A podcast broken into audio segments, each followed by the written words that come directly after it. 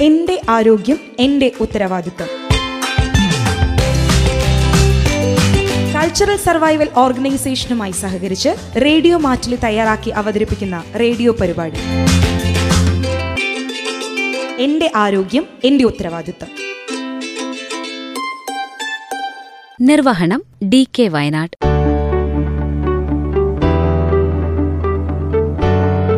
നമസ്കാരം ശ്രോതാക്കളെ എന്റെ ആരോഗ്യം എന്റെ ഉത്തരവാദിത്വം എന്ന പരിപാടിയിൽ ആരോഗ്യ പ്രശ്നങ്ങൾ കോവിഡിന് മുൻപും ശേഷവും എന്ന വിഷയത്തെക്കുറിച്ച് സുൽത്താൻ ബത്തേരി അസംഷൻ ഹോസ്പിറ്റലിലെ ശ്വാസകോശരോഗ വിഭാഗം തലവൻ ഡോക്ടർ ബിബിൻ ജോസുമായി നടത്തിയ അഭിമുഖത്തിന്റെ രണ്ടാം ഭാഗം.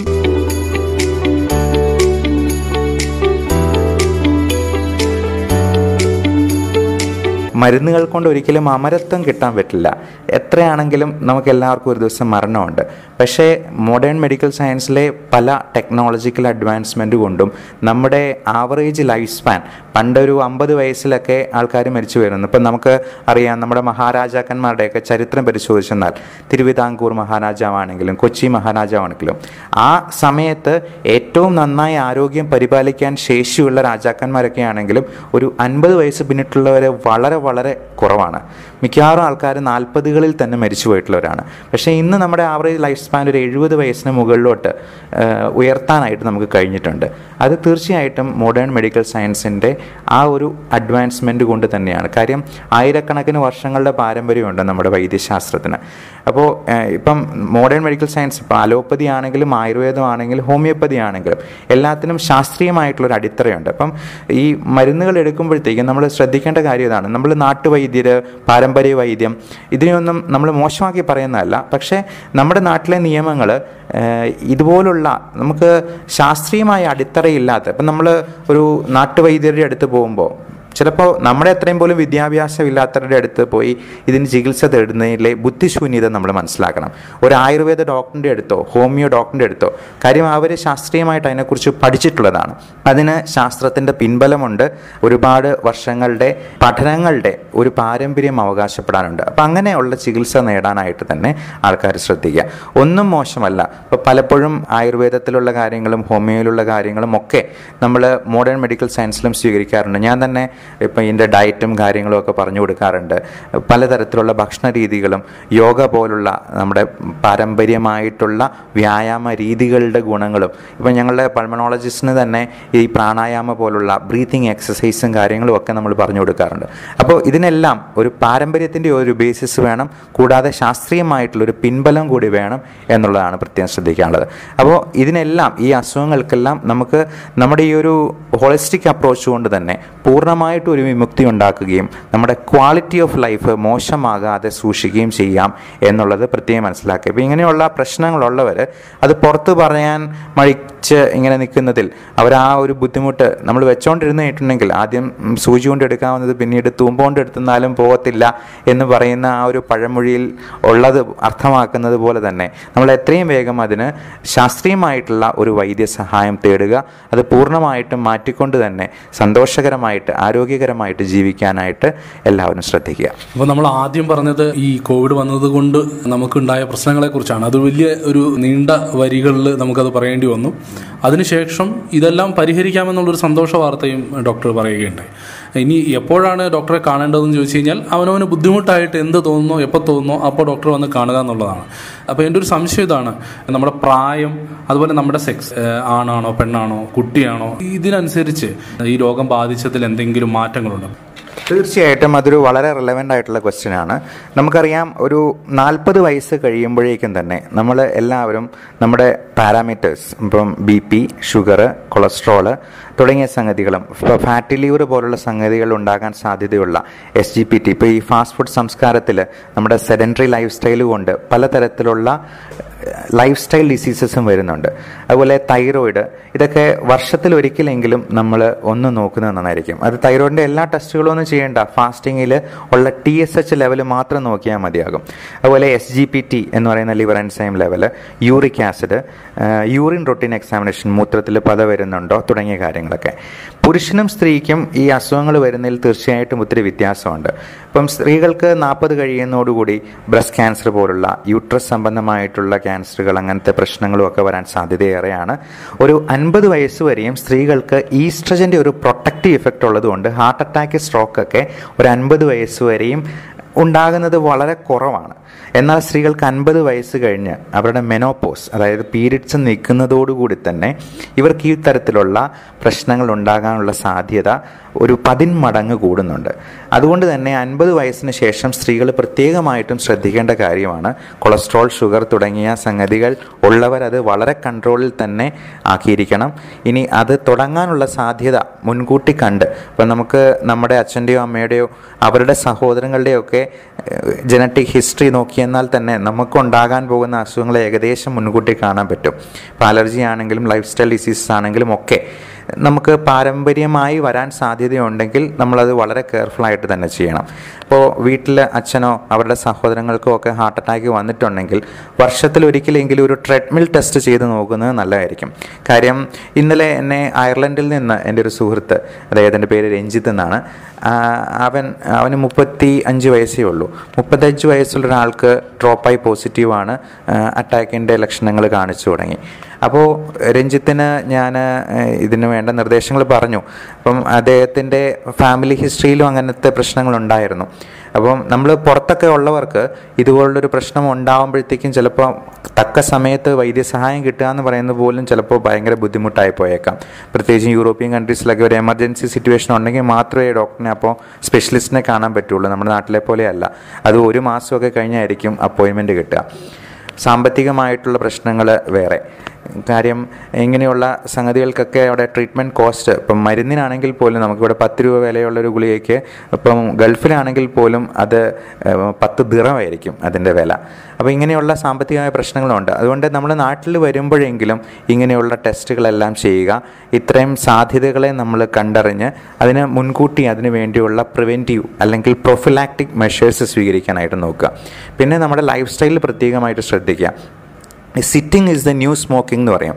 നമ്മൾ ഒരേ ഇരിപ്പിൽ ജോലി ചെയ്യുന്നവർ അത് പത്ത് മിനിറ്റ് കൂടുമ്പോഴെങ്കിലും ഒന്ന് എണീറ്റൊന്ന് നടക്കാനായിട്ടോ അല്ലെങ്കിൽ അങ്ങനെ എന്തെങ്കിലും ഒരു എക്സസൈസ് ചെയ്യാനായിട്ടോ ശ്രദ്ധിക്കുക. പലപ്പോഴും നമ്മൾ ഡോക്ടർമാരാണെങ്കിലും ഒരേ ഇരിപ്പിൽ തന്നെ ജോലി ചെയ്യുന്നവരാണ്. അപ്പോൾ ഞാനിപ്പം അൻപത് പേഷ്യൻസിനെ നോക്കുന്നുണ്ടെങ്കിൽ ഞാൻ ചെയ്യുന്നത് അൻപത് പേരെയും എഴുന്നേറ്റ് നിന്ന് നമ്മൾ സ്ട്രെത്ത് വെച്ച് നോക്കുക എന്നുള്ളതാണ്. കാര്യം അൻപത് സിറ്റപ്സ് നമുക്ക് അതുകൊണ്ട് കിട്ടുവാണ്. അതുപോലെ ഇടയ്ക്കൊരു സ്ട്രെച്ചിങ് എക്സസൈസ് നമുക്ക് ഇപ്പം നമ്മൾ ലിഫ്റ്റ് ഉപയോഗിക്കാതെ ഇപ്പോൾ ഇവിടെ മൂന്ന് നില ഉണ്ട് വാർഡ്. അപ്പോൾ റൗണ്ട്സിന് പോകുമ്പോഴത്തേക്കും ലിഫ്റ്റ് ഉപയോഗിക്കത്തില്ല. നടന്ന് തന്നെ കയറാമെന്ന് തീരുമാനിക്കുക. അതുപോലെ പരമാവധി നടക്കാനുള്ള സമയം നമ്മൾ പ്രയോജനപ്പെടുത്തുക. ഭക്ഷണത്തിലാണെങ്കിലും മധുരം ബേക്കറി മൈദ പൂർണമായിട്ടും ഒഴിവാക്കാൻ ശ്രമിക്കുക. അരിയാഹാരങ്ങൾ നമ്മൾ പകുതിയാക്കിയെങ്കിലും കുറയ്ക്കുക. കൂടുതലായിട്ടും ഇലക്കറികളും പച്ചക്കറികളും അധികം മധുരമില്ലാത്ത പഴങ്ങളും ഉൾപ്പെടുത്താനായിട്ട് നോക്കുക. നമുക്കറിയാം അരി എന്ന് പറയുന്നത് നമ്മുടെ സംസ്കാരത്തോട് വളരെ ചേർന്ന് നിൽക്കുന്ന ഒരു സംഭവമാണ്. ഇപ്പം എല്ലാവരും ഒരു കുട്ടി ഘരാഹാരം ഏഹ്, കഴിച്ച് തുടങ്ങാൻ പ്രായമാകുമ്പോൾ തന്നെ നമ്മുടെ ഏറ്റവും വലിയൊരു ഫംഗ്ഷൻ ചോറൂണൽ ചടങ്ങാണ്. അത് ഒരു റിലീജിയസ് പോയിന്റ് ഓഫ് വ്യൂവിൽ മാത്രമല്ല ഇപ്പം നമ്മൾ ഓണം ആഘോഷിക്കുമ്പോൾ എത്ര ഓണം ഉണ്ട് എന്ന് പറഞ്ഞാണ് നമ്മുടെ എക്സ്പീരിയൻസ് നമ്മൾ കണക്കാക്കുന്നത്. നമ്മൾ ഒരാളോട് കുശലം ചോദിക്കുമ്പോഴും ഊണ് കഴിച്ചോ എന്നാണ് ചോദിക്കുക. അല്ലെങ്കിൽ സമയം ചോദിക്കുന്നത് ഊണ് കാലമായോ? എന്നാണ് ചോദിക്കുക. അതുപോലെ നമ്മൾ ഓരോ തവണ ഓണം ഉണ്ടെന്നതും നമ്മുടെ എക്സ്പീരിയൻസ് നമ്മൾ പറയുക ചോറുണ്ണുന്നവർക്ക് ഇതൊക്കെ മനസ്സിലാകും. അതായത് ചോറുണ്ണുന്നവർക്ക് ഇത്രയും ബുദ്ധി ഉണ്ടാകും വാസ്തവത്തിൽ ഇത്രയും ഊറ്റം കൊള്ളാൻ മാത്രം ഒരു നല്ല സാധനമാണോ ചോറ് എന്നുള്ളത് നമ്മൾ ആലോചിക്കണം. പ്രത്യേകിച്ചും ഈ വെള്ളച്ചോറ് എന്ന് പറയുന്നത് ഹൈ ഗ്ലൈസിമിക് ഇൻഡെക്സ് ഉള്ളൊരു സംഗതിയാണ്. അത് നമ്മൾ പഞ്ചസാര കഴിക്കുന്ന പോലെ തന്നെ നമ്മുടെ ഷുഗർ കൂട്ടുന്നതാണ്. നല്ല തവിടുള്ള കുത്തരി ചോറാണ് നമുക്ക് ഏറ്റവും അത്യാവശ്യമായിട്ട് വേണ്ടത്. അല്ലെങ്കിൽ നല്ല ഫൈബർ കണ്ടന്റ് ഉള്ള തെന പോലെയുള്ള മില്ലറ്റ്സ് പോലുള്ള ധാന്യങ്ങളിലോട്ട് നമുക്ക് മാറി ചിന്തിക്കാവുന്നതാണ്. അതുപോലെ കറികളാണെങ്കിലും നമ്മൾ ഇറച്ചി മീനും ഒക്കെ കഴിക്കുന്നതിൽ തെറ്റില്ല. മുട്ടയുടെ വെള്ള നല്ല പ്രോട്ടീനാണ്. അപ്പോൾ കാർബോഹൈഡ്രേറ്റ്സിന്റെ അളവ് പരമാവധി കുറയ്ക്കുക. ഈ ചോറിന്റെ ഈ ഒരു ഇൻഫ്ലുവൻസ് നമുക്ക് ജീവിതത്തിൽ മുഴുവൻ ഉടനീളം നമുക്ക് കാണാവുന്നതാണ്. അവസാനം ഒരു വിറ്റ് ചോറ് കഴിച്ച് മരിക്കാൻ പറ്റുമോ എന്നുള്ളതാണ് പലരുടെയും ചിന്ത. ഇനി മരിച്ചു കഴിഞ്ഞാലും അവിടെയും തീർന്നില്ല. നമ്മൾ ബലിയിടുമ്പോഴേക്കും ചോറ് ഉരുട്ടി വെച്ച് ബലിക്കാക്കുകളെ കൈകൊട്ടി വിളിക്കുന്ന ഒരു സംസ്കാരമാണ് നമ്മുടെ. ഇതൊന്നും ഒരു റിലീജിയസ് പോയിന്റ് ഓഫ് വ്യൂയിലല്ല നമ്മളെല്ലാ ആൾക്കാരും ഏത് മതത്തിൽപ്പെട്ടവരാണെങ്കിലും കേരളീയരാണെന്നുണ്ടെങ്കിൽ ചോറുണ്ണുന്നവരാണ്. ചോറിനെ നമ്മളൊരു നമ്മുടെ ജോലി പോലും പറയുന്നത് പറയുന്നത് ഇതെന്റെ ചോറാണെന്ന് പറഞ്ഞിട്ടാണ്. അപ്പോൾ ഇത്തരത്തിലുള്ള നമ്മുടെ സാംസ്കാരികമായിട്ടുള്ള ഘടകങ്ങളും അതിന്റെ സ്വാധീനവും ഇതിനകത്ത് വളരെ പ്രധാനമാണ്. അപ്പോൾ യൂറോപ്യൻസ് ഒക്കെ ആണെങ്കിൽ അവർ ആദ്യമേ തന്നെ കുറേ സാലഡാണ് കഴിക്കുക.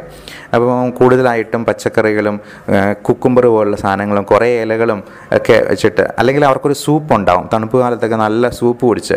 നമ്മളാണെങ്കിൽ ആദ്യമേ വെള്ളം കുടിക്കാൻ മടിയാണ്. കാര്യം അത്രയും വിശപ്പ് കേട്ട് പോകുമെന്നാണ് നമ്മൾ അമ്മമാരൊക്കെ കുട്ടികളെ ഉപദേശിക്കുക അപ്പോൾ പണ്ടൊക്കെ ഈ മൂത്ത കുട്ടികൾ ഇളയ കുട്ടികളോട് പറയുന്നത് നിന്നെ തവിട് കൊടുത്ത് വാങ്ങിയതാണ്. അപ്പോൾ നമുക്ക് ഇപ്പോൾ ഇളയ കുട്ടികൾക്ക് തിരിച്ച് പറയാനുള്ള മറുപടി ഇതാണ്.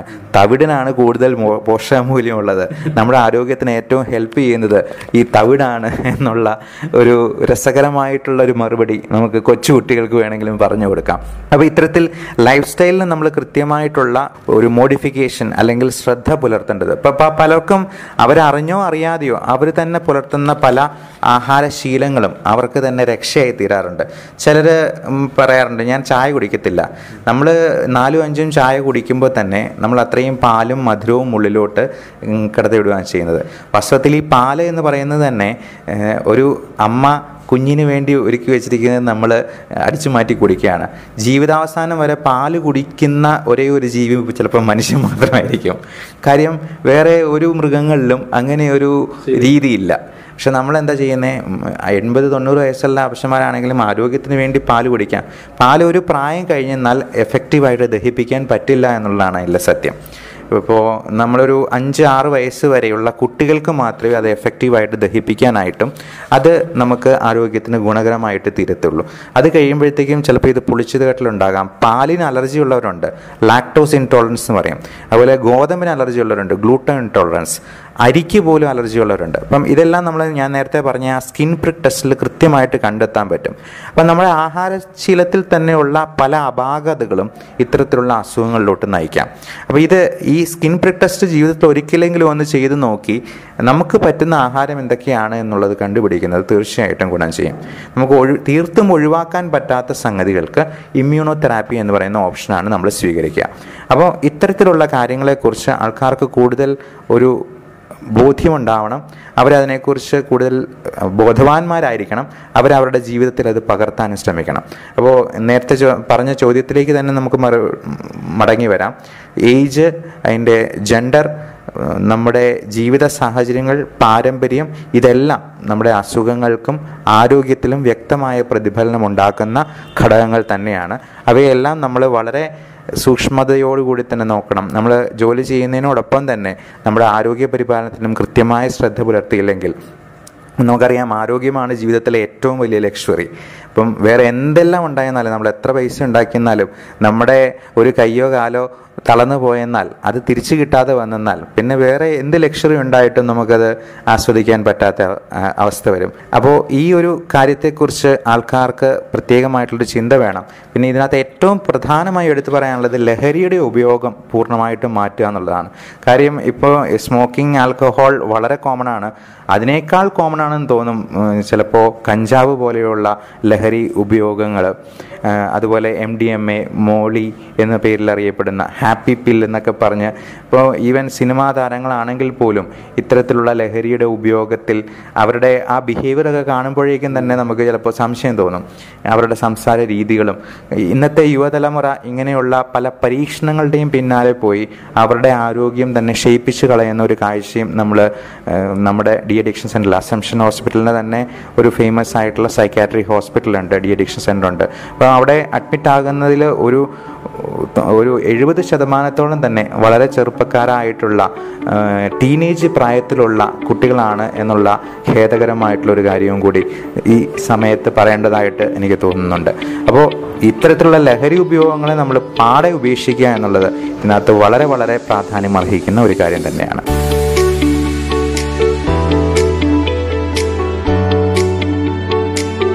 ശ്രോതാക്കൾ ഇന്ന് ഈ പരിപാടിയിൽ കേട്ടത് ആരോഗ്യ പ്രശ്നങ്ങൾ കോവിഡിന് മുൻപും ശേഷവും എന്ന വിഷയത്തെക്കുറിച്ച് സുൽത്താൻ ബത്തേരി അസംഷൻ ഹോസ്പിറ്റലിലെ ശ്വാസകോശരോഗ വിഭാഗം തലവൻ ഡോക്ടർ ബിബിൻ ജോസുമായി നടത്തിയ അഭിമുഖത്തിന്റെ രണ്ടാം ഭാഗമാണ്.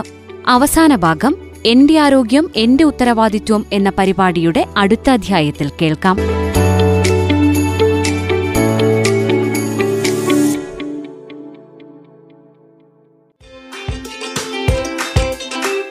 ആരോഗ്യം എന്റെ ഉത്തരവാദിത്വം കൾച്ചറൽ സർവൈവൽ ഓർഗനൈസേഷനുമായി സഹകരിച്ച് റേഡിയോ മാറ്റിൽ തയ്യാറാക്കി അവതരിപ്പിക്കുന്ന റേഡിയോ പരിപാടി. എന്റെ ആരോഗ്യം എന്റെ ഉത്തരവാദിത്വം നിർവഹണം ഡി കെ വയനാട്.